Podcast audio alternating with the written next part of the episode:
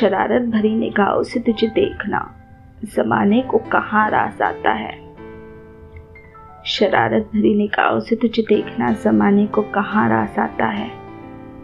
दिन ढले मेरे ख्वाबों में आकर जैसे वो कोई गज़ल गुनगुनाता है। कितने प्यार से इसमें शायर ने अपनी मासूम सी की गई शरारत का ज़िक्र किया है।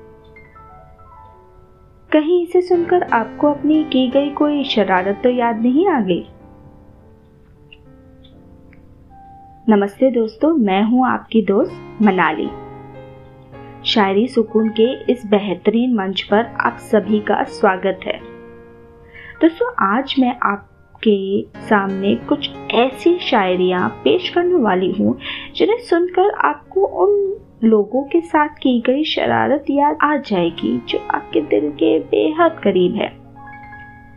या हो सकता है कि आपको उनकी की गई कोई शरारती बातें ही याद आ जाए, चाहे कुछ भी हो, लेकिन इन शायरियों को सुनकर आपका दिल खुशी से गुदगुदा उठेगा।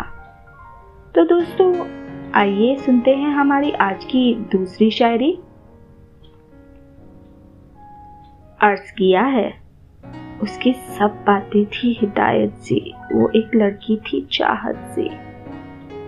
उसकी सब बातें थी हिदायत से। वो एक लड़की थी चाहत से। उसकी शरारतें, यादें आती है, मुद्दत तो रही जिससे रफाकत से। दोस्तों, रफाकत यानी दोस्ती। कितना प्यारा एहसास होता है ना? यह मासूम सी दोस्ती का वह वक्त ही अलग होता है जब हमारा दिल दोस्ती और प्यार में फ़र्क ही नहीं कर पाता है और अपने किसी करीबी के दूर जाने का गम हमें हर पल सताता रहता है।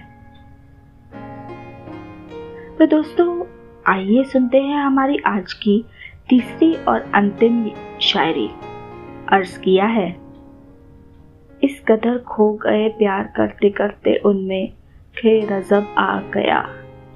इस कदर खो गए प्यार करते करते उनमें खे रजब आ गया।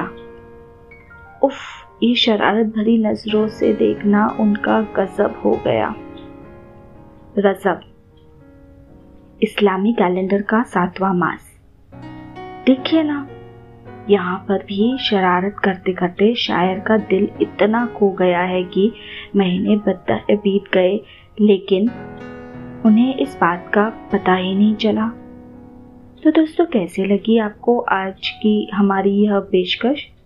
मुझे कमेंट बॉक्स में कमेंट करते हुए ज़रूर बताइए। चलिए, आप मुझे यानी मनाली को दीजिए इजाज़त। कल फिर मुलाकात होगी ऐसे ही नायाब और बेहतरीन शायरियों के साथ।